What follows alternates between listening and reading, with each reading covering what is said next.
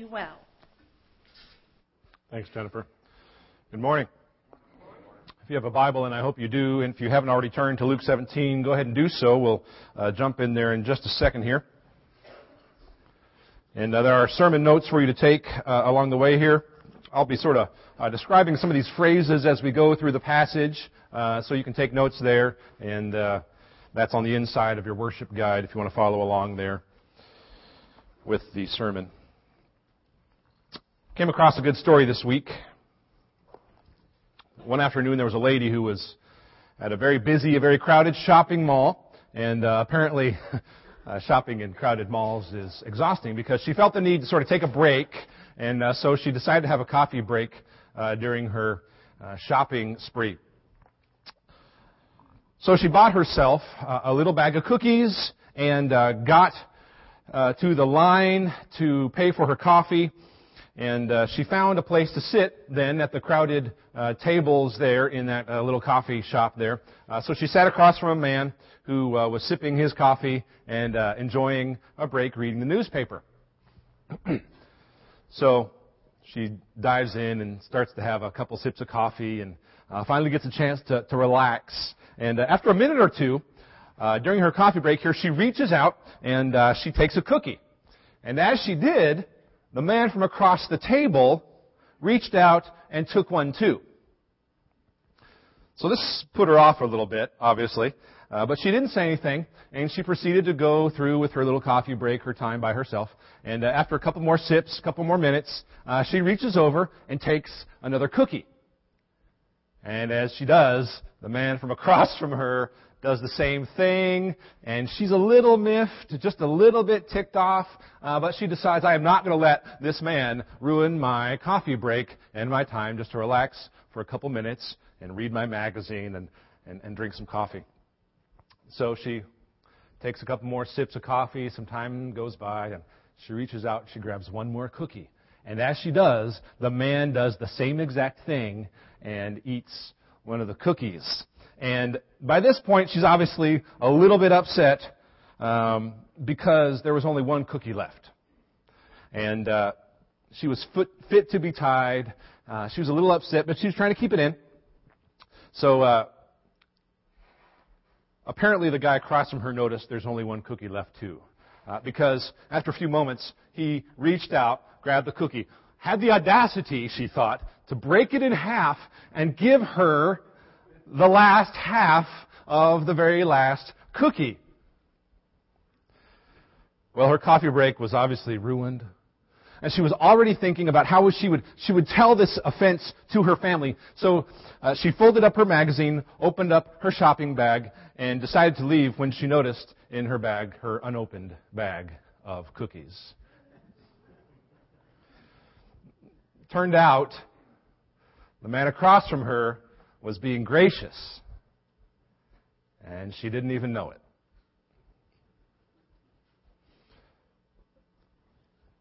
Have you ever been so blissfully unaware that you ended up missing the grace of God?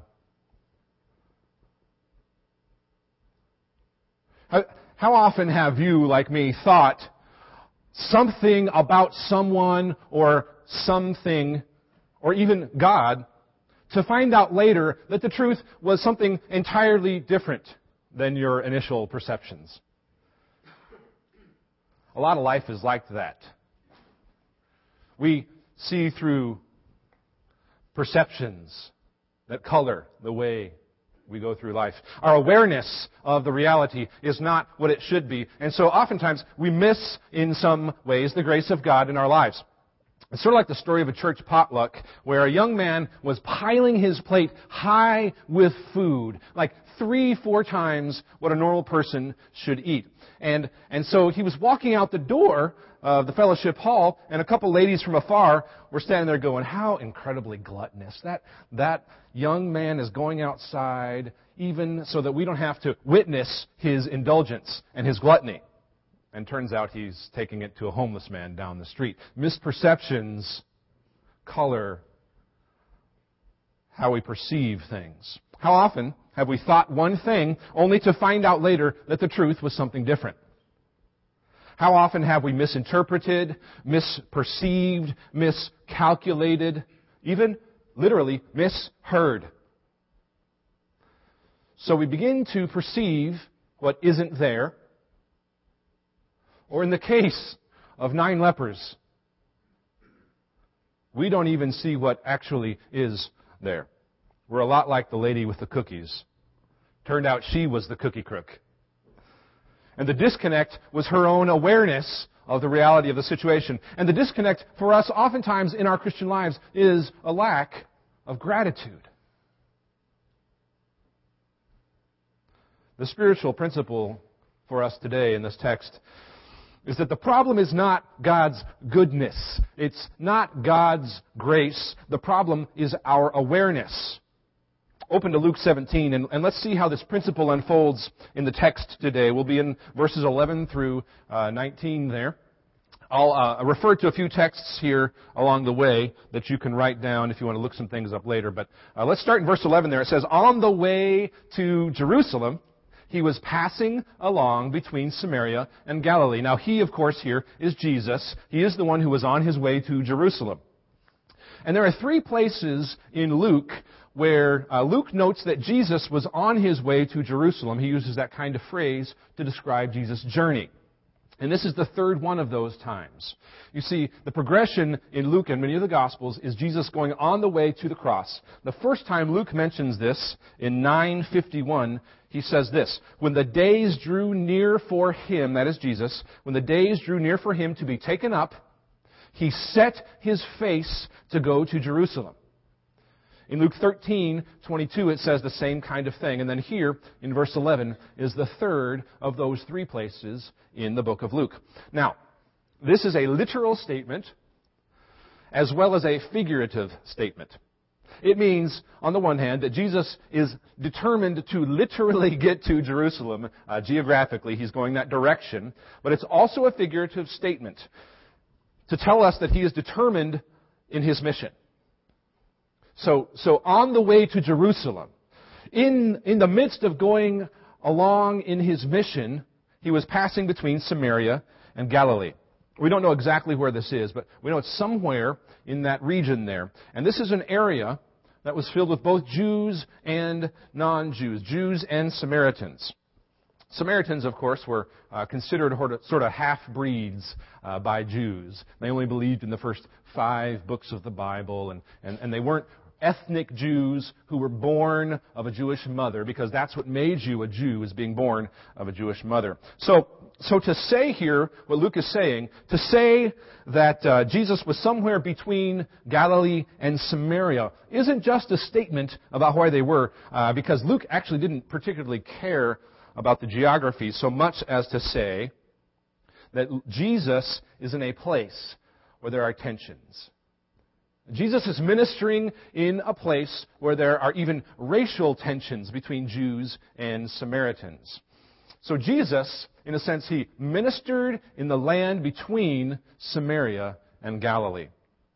So don't focus uh, primarily on literal geography here. I think figurative meaning. Jesus is on his way to Jerusalem. He's on a mission. He set his face toward the cross, but he is also between Samaria and Galilee. He's in the middle of sinful and hard situations where there are tensions. And, and isn't that exactly where we are?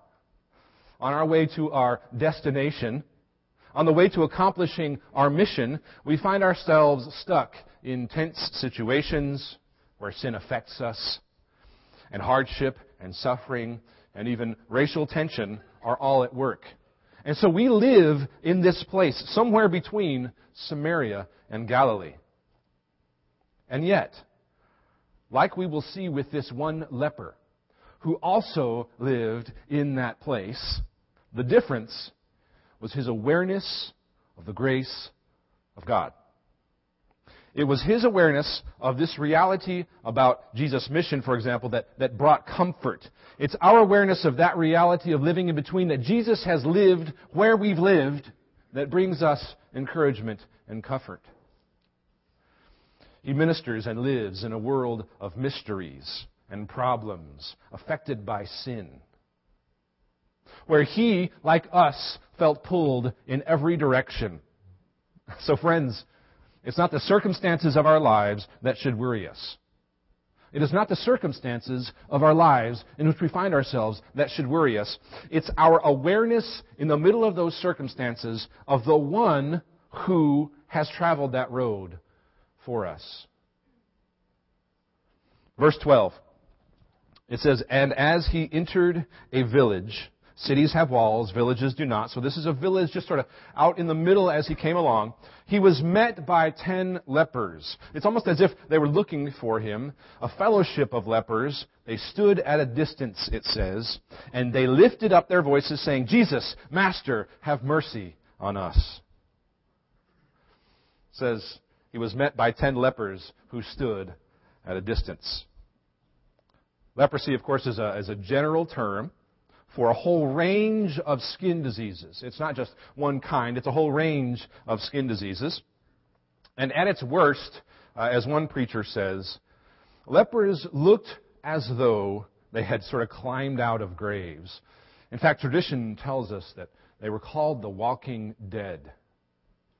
Their skin would become numb and, and deformed, and, and they couldn't tell when they were sick or an infection happened. And so body parts would at times literally fall off and become scaly, and boils would happen on their skin. And it, and it seems that Luke is telling us here that this was sort of a fellowship of lepers. They stuck together. They had to. According to Jewish law, any person with a leprous disease was required to live outside the camp, it says. Numbers five, two to three talk about this. They were required by Jewish law to live outside the camp, and they were required to cry out as they, they went along, "Unclean," to, to yell the word "unclean" whenever anyone approached. We learn that from Leviticus uh, thirteen and following. Uh, it's also important to note here that Jewish teachers at the time, they blamed that disease on the leper's sin. So, so we can see that these, these lepers come to the table here. They, they, they come here with a whole set of feelings of being outcast. Not just physically, not just socially, but spiritual outcasts, because they were considered that by Jewish teachers. And so... And so the fact, the fact that a Samaritan was traveling with Jewish lepers in an area between Samaria and Galilee shows how truly outcast these lepers really were. These other social distinctions didn't matter because they were all in the same boat of being lepers. So they lifted up their voices saying, "Jesus, Master, have mercy on us." At the end of uh, verse thirteen there. Uh, the, these ten lepers were in effect pleading. They were in effect praying for Jesus to heal them. And, and this plea, this plea acknowledges Jesus' authority. It says they called him Jesus, Master. At least in theory, they acknowledge Jesus' authority and his divine power, at least in name. And whether whether or not they really wanted to lo- to live and follow Jesus as Master remained to be seen. But at least they wanted him to heal their physical and social problems. We don't know how they, they heard about Jesus.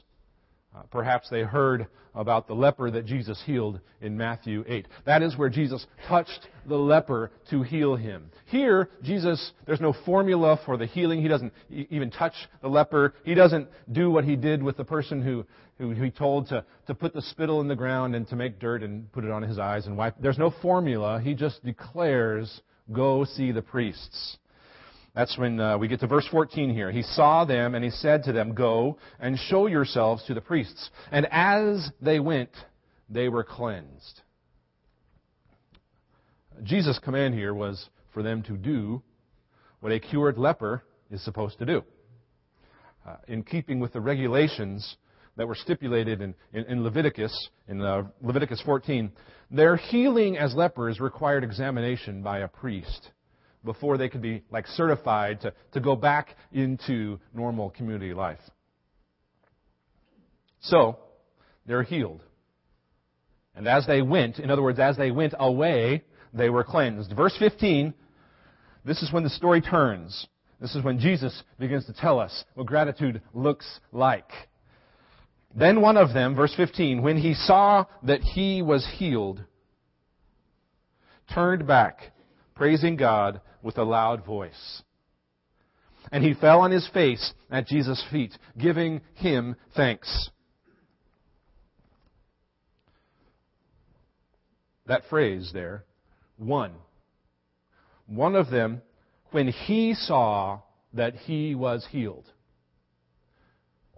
This is that a moment of awareness in this man's life. When he saw, when he became aware that he was healed, when he realized what had happened, he turned back to Jesus. He turned back. He didn't go the direction of the rest of the ungrateful nine lepers, who, though they had been cleansed, didn't realize that it meant a change of direction. They weren't aware what a fitting response to healing looked like. The only valid response is given here. Praising God with a loud voice, falling on Jesus, falling on his face at Jesus' feet, and giving him thanks. A response of worship and praise at the one who brings real healing. And at the end of this verse, Luke puts in that, that crucial phrase. He says, now, note this. Don't miss this, he says. He, the one who turned back, was a Samaritan.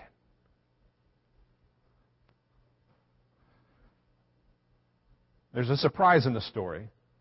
And Jesus puts in that surprise by saying, now, the one that turned back was a Samaritan. Luke is making clear that the one who returned to give thanks was the one you don't expect, the one who surprises you. Jews knew the Messiah was coming. They knew what he would do, clearly. But the one who turned back was the non-Jew, the one you don't expect. And so it's a surprise that Jesus plays off of when he asks a series here of three brief questions in verses seventeen and eighteen. Jesus says this, were not ten cleansed? Where are the nine? Was no one found to return and give praise to God except this foreigner? These questions, these three questions, if you hear them correctly, tell a sad truth about how lacking in thanks we can be if we are not aware of the grace of God. It's important to note, in fact, that these three questions are not really addressed to the grateful Samaritan. They're addressed to the ungrateful nine who left. And they are perhaps addressed to us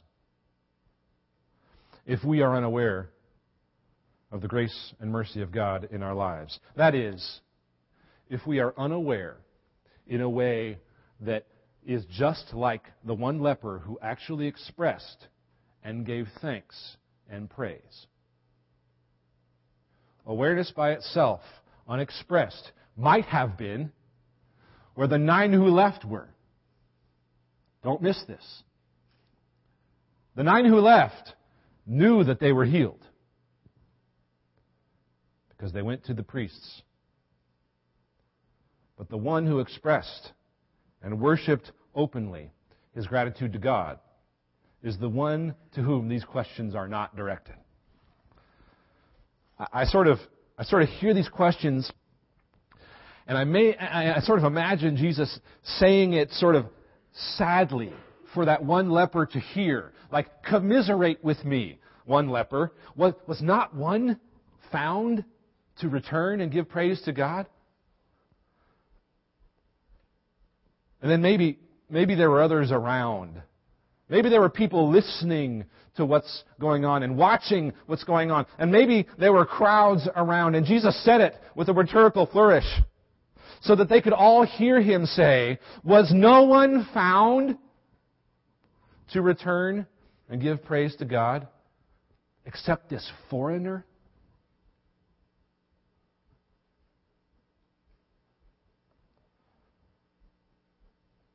Verse nineteen, Jesus says, "Rise and go your way." He's speaking to the one. Rise and go your way. Your faith has made you well. Literally, Jesus said, your faith has saved you.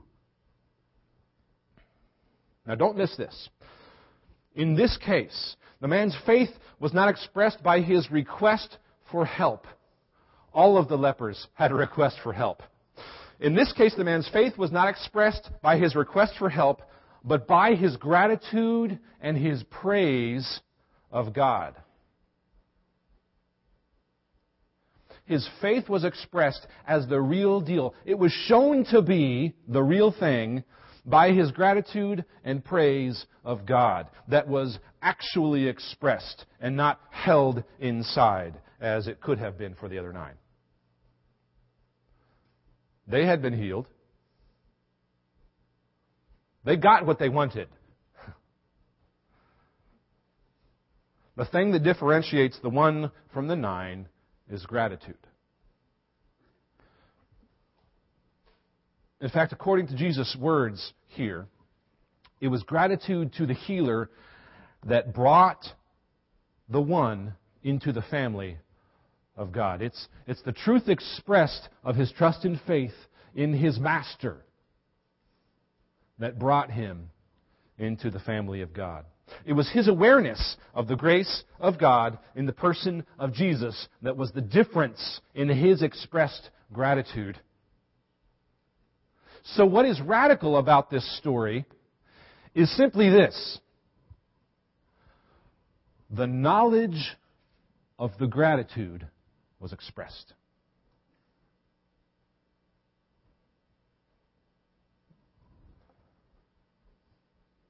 And what that means for followers of Jesus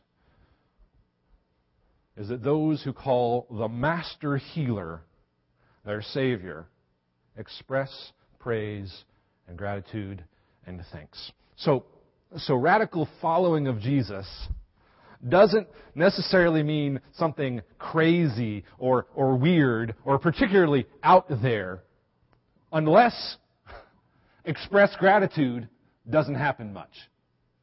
In which case, it makes simple statements of praise and thanksgiving and gratitude absolutely radical. In a world that misses giving due where it's owed.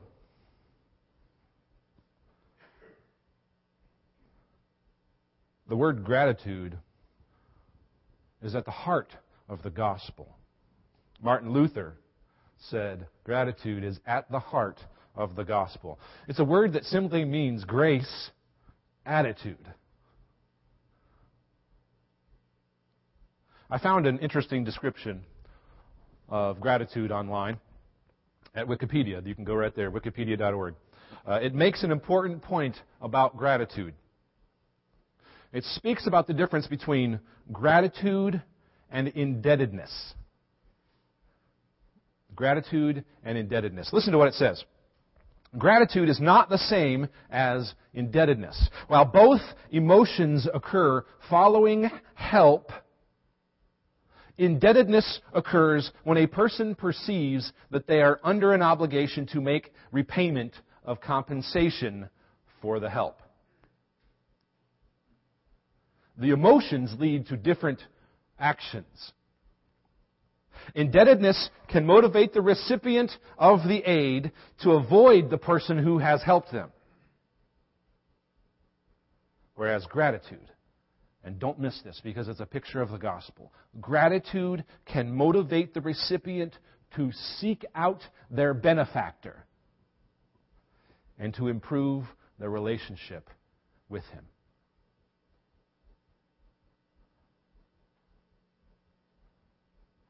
We serve a master healer who was far more like a benefactor than one in one to whom we are indebted for a debt we cannot repay. So, are we like the one? Is your faith, is my faith expressed by my gratitude? Is my relationship with God and with other people such that the gratitude is a natural response to improve relationship? Is your faith expressed by regular praise? Is regular thankfulness for the glory and the wonder of being called a child of God something that is, like the one who turned back, actually expressed in praise? Or are you, like we all sometimes are, too upset at your cookies being eaten to neglect the one who owns them and gave them to you in the first place? Are you and I, are we more like the nine who knew they were healed but kept their gratitude and their verbal praise inside? What would it look like if we were a people of radical gratitude? What would it look like if we expressed what we actually have inside us when it comes to thanks? Something so simple in a world we live in today would be radical. Would it make any difference in our interactions with one another? Would we be quicker to encourage and love and praise than we would be to cut down, to assume the worst, to criticize, to misperceive? Would we have a better awareness of the grace of God in our own lives if we are part of a people where that kind of gratitude was a regular practice? So, so I want to declare publicly my gratitude for a church family who supports one another in the things that go deeper than Sunday morning handshakes to the hard fight of cultivating growth in God with one another. I'm thankful for ministry staff whom I call my best friends. I'm thankful for loving parents who modeled the grace of God in their own lives and have worked tirelessly in ministry for the sake of the kingdom. I'm grateful for a loving family who loves me despite me being a helplessly driven Jesus fanatic, who is strangely, selfishly intense and cares about silly things.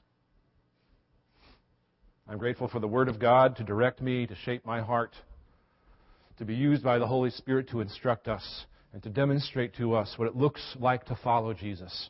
And I'm grateful for the love of God that sees past my failures to love Him as He deserves. And I want to declare publicly my praise for the God who heals wounds far deeper than surface ailments.